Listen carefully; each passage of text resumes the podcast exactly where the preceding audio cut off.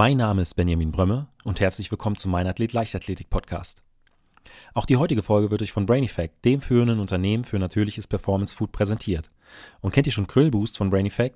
Grillboost besteht aus den Omega-3-Fettsäuren EPA und DHA.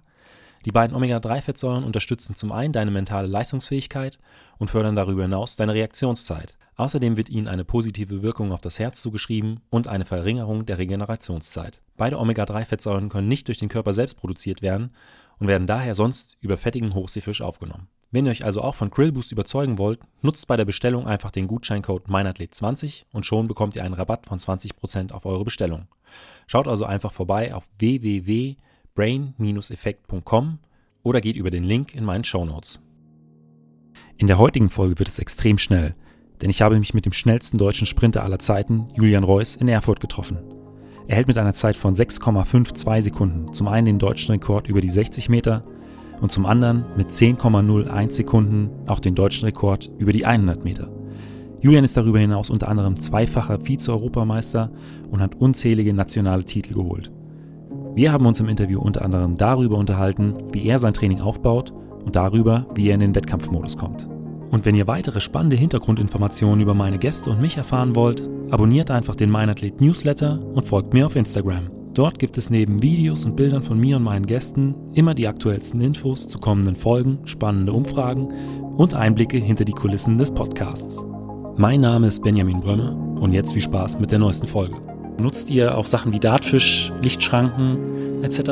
Also die wichtigste Analyse für mich ist immer noch das Auge des Trainers. Also es wird ja viel mittlerweile mit Video und auch mit iPad und direkt an der Bahn analysiert und geschaut. Also für mich ist immer noch die wichtigste wissenschaftliche Grundlage das Auge des Trainers.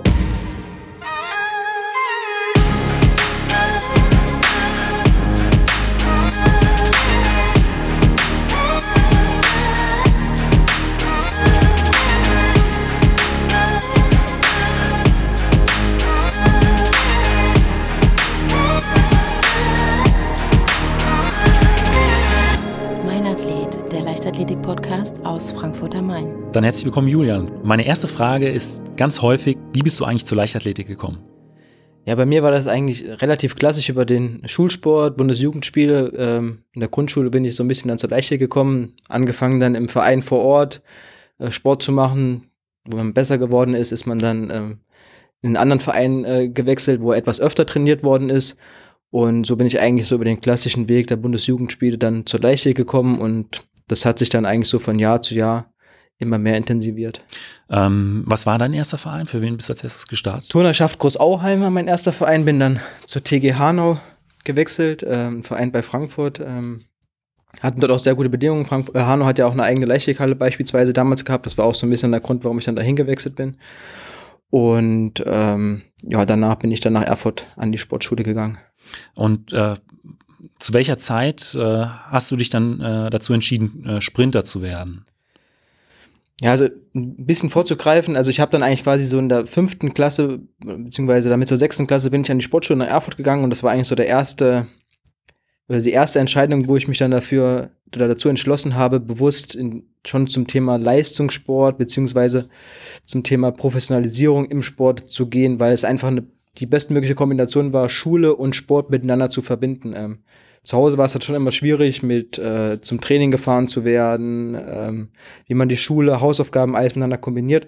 Und von daher hat damals so die erste Entscheidungsphase eigentlich dann schon so in der 6. Klasse angefangen.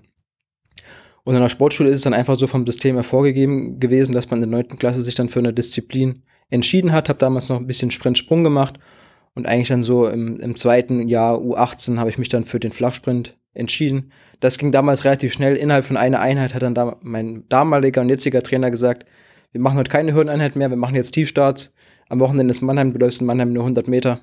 Und seitdem habe ich dann nie wieder eine Hürde überquert. Und es ging dann irgendwie relativ schnell, aber ich denke mal, war im Nachhinein auf jeden Fall auch die richtige Entscheidung. Also ein klarer Schnitt von deinem Trainer von heute auf morgen, wir gehen jetzt auf die 100 flach. Genau. Gab es einen Grund dafür, dass du gesagt hast, du willst hier nach Erfurt auf die Sportschule? Also es war damals eigentlich so, dass geografisch gesehen das auch mit das Nächste war. Also Frankfurt gab es damals noch nicht so die Sportschule, wie sie jetzt heute dort auch vorhanden ist. Das System Sportschule ist natürlich aus der damaligen DDR noch geblieben, ist, glaube ich, sehr, sehr gutes Prinzip auch gewesen, auch heute noch. Von daher war das mit geografisch gesehen das Nächste, aber halt auch von der Qualität mit das Beste.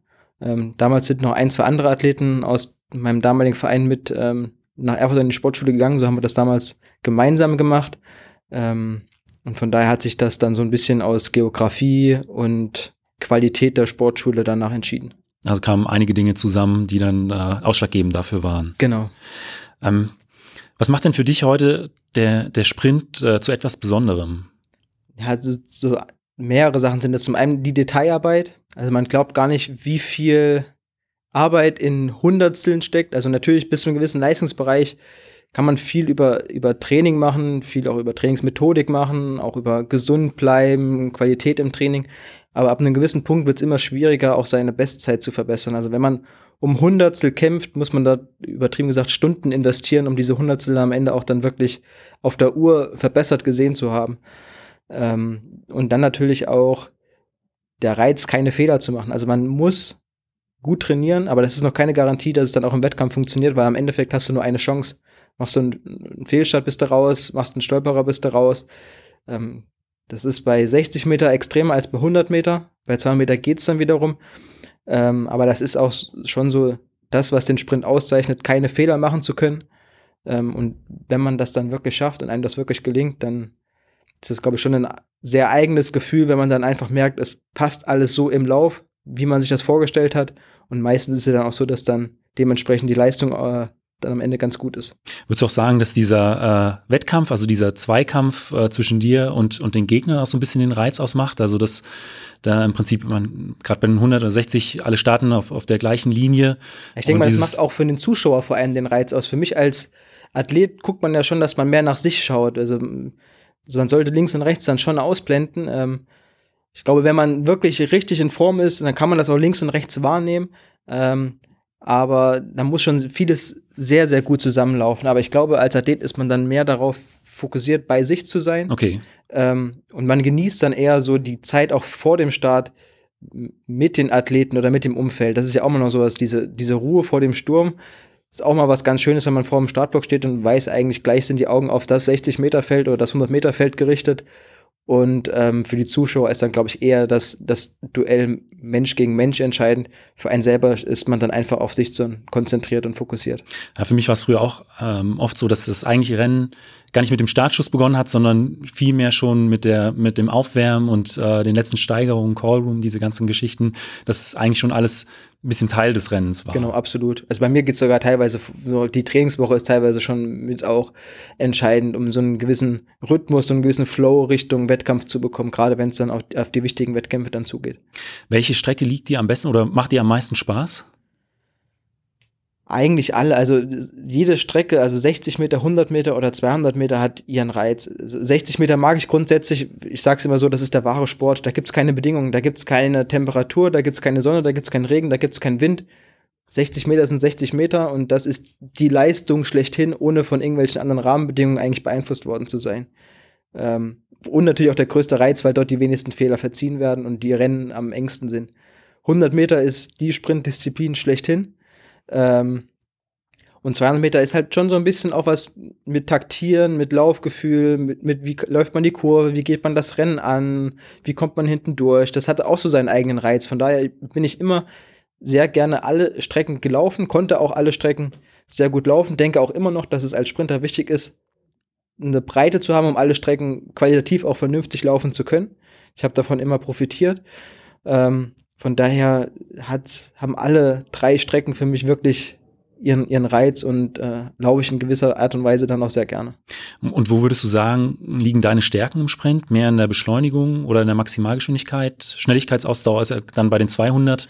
Ja, also ich bin schon jemand, der grundsätzlich sehr über einen guten Start- und Beschleunigungsbereich profitiert, der da auch die größte Stabilität hat. Wenn ich sehr gut in Form bin, habe ich auch einen guten Topspeed-Bereich. Genauso wie wenn ich gut in Form bin, kann ich auch eine 200 Meter hinten gut durchlaufen. Bei einer 200 Meter profitiere ich, glaube ich, immer noch von einer sehr guten Kurve, die ich laufen kann, dass ich dort im Verhältnis zu anderen Athleten vielleicht das ein oder andere Prozent sparen kann, was Energie angeht. Und kommt dann da hinten auch ganz gut raus. Aber das Stabilste ist bei mir schon der Start- und der Beschleunigungsbereich. Du hast eben auch gesagt, dass du zum Teil auch von deinem Topspeed profitierst. Die 30 Meter fliegend sind da immer so ein Wert für Kurzsprinter, der ja genannt wird. Hast du da eine Bestzeit, die du nennen kannst? Ja, also ich glaube 2,63 oder 2,64 müsste das sein. Okay. Bin ich das ein oder andere Mal im Training gelaufen auch schon. Gerade wenn da zum Beispiel die Bedingungen dann gut waren. Aber gerade auch bei meinen deutschen Rekorden bei der 6,52 und bei der 10,01 bin ich dann schon auch in den Bereichen auch gelaufen. Das ist schon ordentlich. Also. Wahnsinn. Bei wem trainierst du denn heute? Bei Gerhard Jäger und Tobias Schneider. Also wir haben aktuell in der Trainingsgruppe 2 Trainer. Weil mein Trainer zum Jahresende oder Saisonende in Rente geht, haben wir quasi aktuell 2 Trainer, dass wir quasi einen Trainer haben, der Tobias, der sich da jetzt so ein bisschen auch einarbeitet, der so ein Gespür auch für die Gruppe bekommt. Aber mit Herrn Jäger arbeite ich bis auf 2 Jahre Unterbrechung seit 2003 auch zusammen. Also schon sehr, sehr lange. Sehr, sehr lange Zusammenarbeit. Absolut. Du hast schon gesagt, du trainierst in einer Gruppe. Genau. War lange Zeit so, dass ich hier mit Schülern vor allem mittrainiert habe, der Sportschule. Also war auch der Altersbereich dann dementsprechend vom Unterschied her sehr groß, also teilweise, wie gesagt, ich bin jetzt 32, haben wir auch, wie gesagt, 16 Jahre in der Trainingsgruppe, also die sind halb so alt wie ich, aber in den letzten Jahren hat sich das so entwickelt, dass wir mit Luis Brandner jemanden haben, der jetzt in den Männerbereich mit reinrutscht, oder mit Jürgen Wagner, der letztes Jahr schon Männer war, dass ich auch mit männlichen, erwachsenen Athleten mittlerweile hier zusammen trainiere. Und wie sieht dein Trainingsalltag aus? Also wie oft trainierst du zum Beispiel in der Woche? Ja, also in der Vorbereitung machen wir so 8 bis 9 Einheiten. Jetzt, wenn es in die Wettkampfsaison geht, sind das so ungefähr 5 bis 6 Einheiten. Haben wir eigentlich Dienstag, Donnerstag, Samstag unsere Krafttage. Montag, Mittwoch, Freitag laufen, springen wir dann meistens. Genauso wie Montag, Mittwoch, Freitag unsere Tage sind, wo wir dann doppelt belasten. Also quasi die Krafttage ist dann einfach nur eine Krafteinheit auf dem Programm. Und ansonsten ist eigentlich dann schon 7 Tage die Woche, 24 Stunden am Tag, das Leben dem Sport, soweit es geht, auch untergeordnet. Natürlich hat man Familie, aber so ein bisschen spielt der Leistungssport ja immer im Kopf eine Rolle, sodass man dann das Leben drumherum auch schon versucht so zu organisieren, dass möglichst viel Energie dann auch in der Zeit geholt werden kann, wenn man nicht auf der Bahn steht. Also wahrscheinlich auch Physiotherapie-Termine. Genau, Sauna, Entspannungsbecken, Psychologie, das sind alles so Themen, die dann quasi auch dort noch eine Rolle spielen. Der Kurzsprint, der wird ja auch häufig unterschätzt und viele realisieren gar nicht, dass es tatsächlich auch eine Wissenschaft für sich ist. Das ist vorhin ja auch schon angesprochen. Du hast mal in einem Interview gesagt, dass Videoanalyse die Grundlage für dein Training ist. Wie sieht das dann in der Praxis aus? Also nutzt ihr auch Sachen wie Dartfish, Lichtschranken etc.? Also die wichtigste Analyse für mich ist immer noch das Auge des Trainers. Also es wird ja viel mittlerweile mit Video und auch mit iPad und direkt an der Bahn analysiert und geschaut. Also für mich ist immer noch die wichtigste wissenschaftliche Grundlage das Auge des Trainers. Also das nur mal nochmal vorab.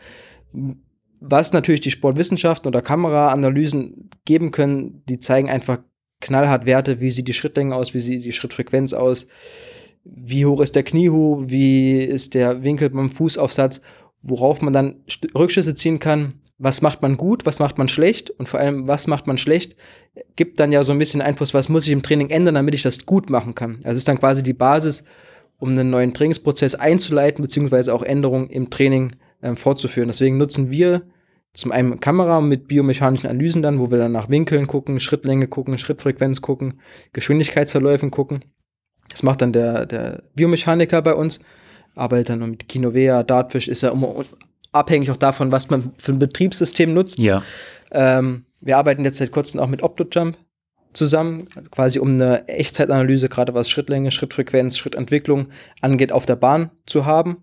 Man kann dort auch Analysen über einen längeren Zeitraum oder längere Strecke machen, quasi bis zu 40 Meter ist bei uns möglich.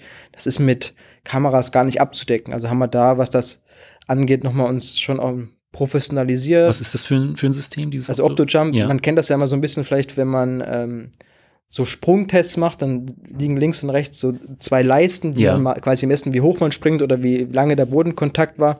Und wir haben quasi davon die Möglichkeit, 40 Meter zu stellen, sodass dann aufgrund der Lichtsysteme, die dann die Bodenkontaktzeiten erfassen, dass man dann quasi, dass die dann auswerten, wie lange befindet man sich am Boden, wie lange ist der Schritt, wie lange ist man in der Luft, daraus kann man dann quasi auch so eine Schrittfrequenz bestimmen, wo man die Geschwindigkeit berechnet, aber das macht alles das System für einen und das macht's halt schnell. Alles andere müsste dann der Mensch selber machen und dann sitzt man ewig und klickt sich durch die einzelnen Bilder durch. Von daher sind das eigentlich so die Systeme, die wir nutzen, das Auge des Menschen oder des Trainers, dann die Kamera und jetzt auch OptoJump quasi. Krafttraining ist ja oder ist für viele Sprinter auch immer Teil des Trainingsalltags. Du hast ja auch angesprochen, dass du zweimal die Woche Krafttraining machst. Aktuell in der finde ich mich ja quasi so in einer unmittelbaren Wettkampfvorbereitung, da sind es 2 Trainingseinheiten. Es kommt dann quasi noch eine dritte Stabilisationseinheit in der Vorbereitung mit hinzu. Aber würdest du sagen, dass Krafttraining ein wichtiger Teil deines Trainings ist oder einfach nur ein Teil, der zum Sprinttraining gehört? Es ist für mich ein Teil, der zum Sprinttraining gehört und in meinem Fall auch, glaube ich, ein wichtiger Teil, weil ich schon jemand bin, der auch Stärken in der Kraft hat, der dort sehr gut ausgebildet ist, gerade was auch Kniebeuge angeht, was Umsetzen angeht, sind wir schon auch, glaube ich, eine Gruppe, die dort Wert drauf legt, dass wir dort eine gute Qualität haben, um das dann auch auf die Bahn transportieren zu können. Ich weiß auch, dass es andere Trainingsgruppen gibt, die weniger Fokus oder weniger Konzentration auf die Kraft legen. Wir legen dort schon einen größeren Fokus drauf. Von daher spielt dann Krafttraining für mich auch schon eine wichtige Rolle. Du hast eben schon angesprochen, Kniebeugen und Umsetzen. Was sind also deine Kraftwerte? Also Umsetzen habe ich Bestleistung von 145 Kilo, tiefe Kniebeuge von 190 Kilo,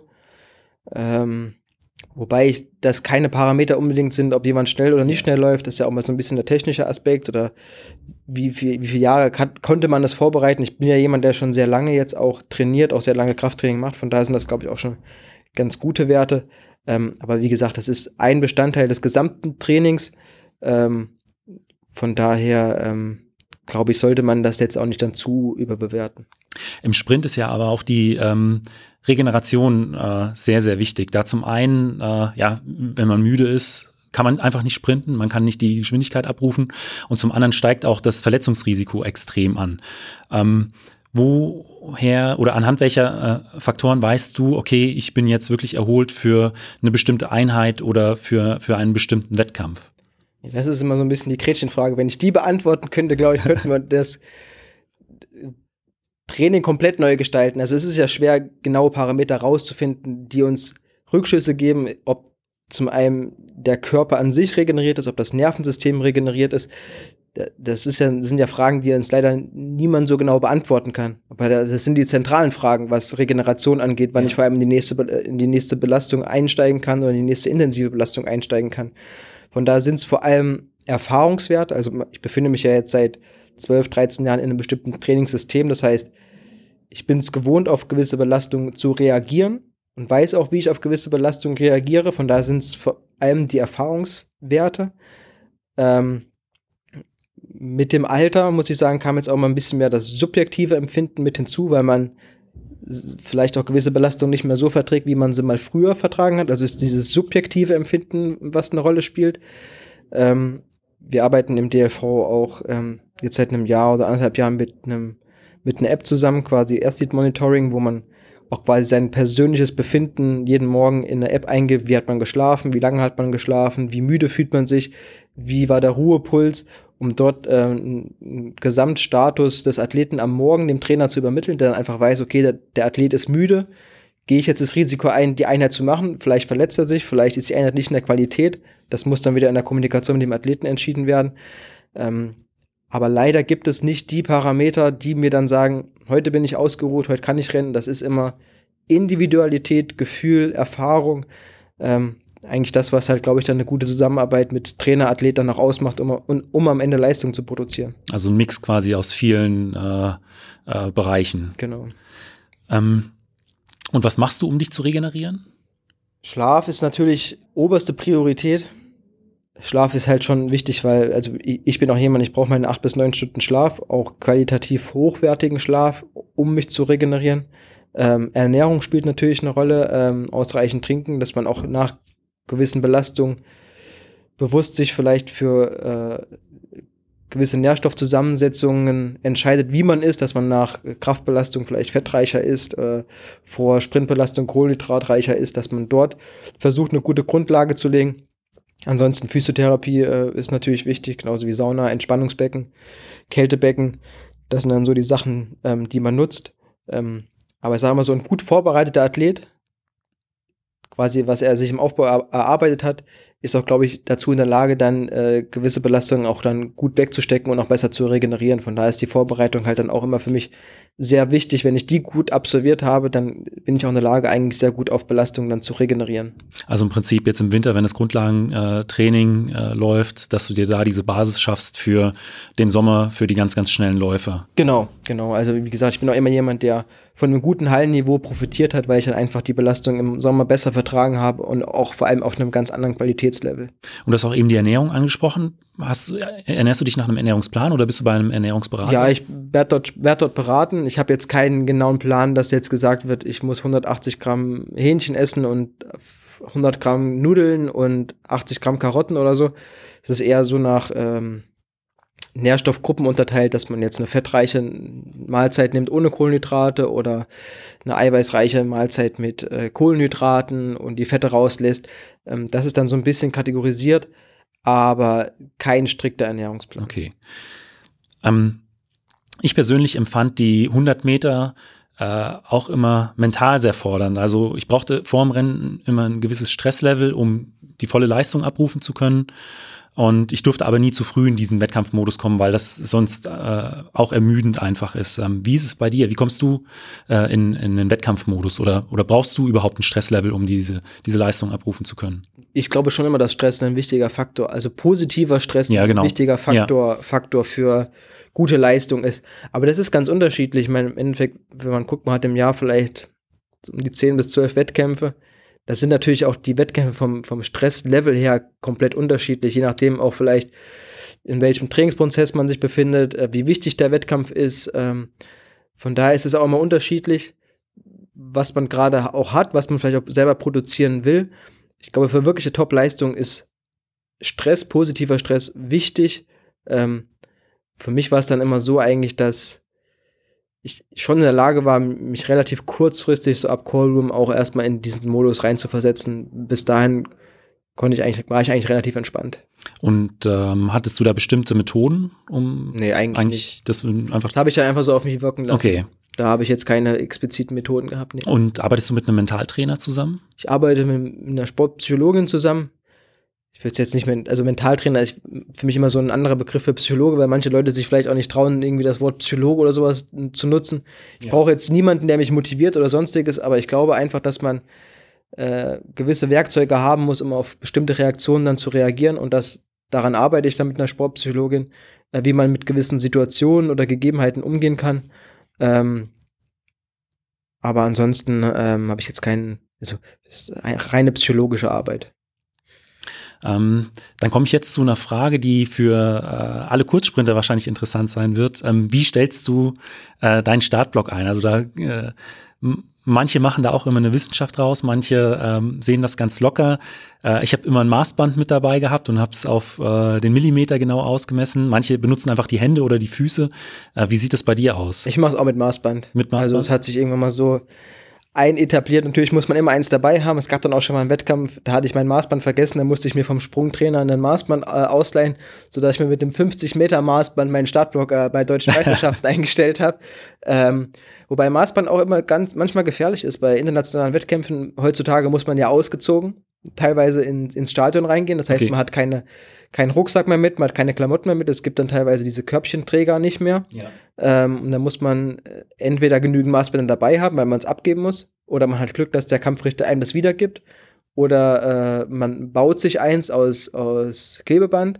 Da muss man dann schon ein bisschen vorbereitet sein auf die Situation, wenn man, sage ich mal, bei einem internationalen Wettkampf dann dabei ist. Und was hast du für eine Einstellung? Wie viel Zentimeter? 50 Zentimeter vorne und 80 Zentimeter. Okay. Was machst du denn, wenn du mal keine Spikes an den Füßen hast?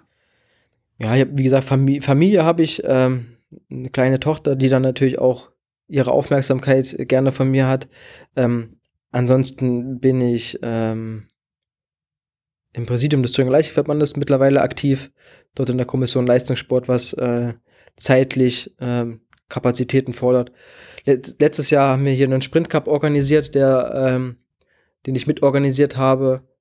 Das sind dann so Dinge, mit denen man sich beschäftigt, wenn man quasi nicht auf der Bahn ist. Also gucke ich dann schon so, dass es im Sport oder in der Familie dann bleibt. Und was wäre dein Plan B gewesen, wenn du kein Profisportler geworden wärst? Ich glaube wahrscheinlich, dass ich was in Richtung Maschinenbau oder Bauingenieurwesen studiert hätte. Und was sind deine Ziele für die kommenden Jahre? Also in meinem Alter gucke ich jetzt erstmal von Jahr zu Jahr. Wie gesagt, mit 32, dieses Jahr ist Olympia.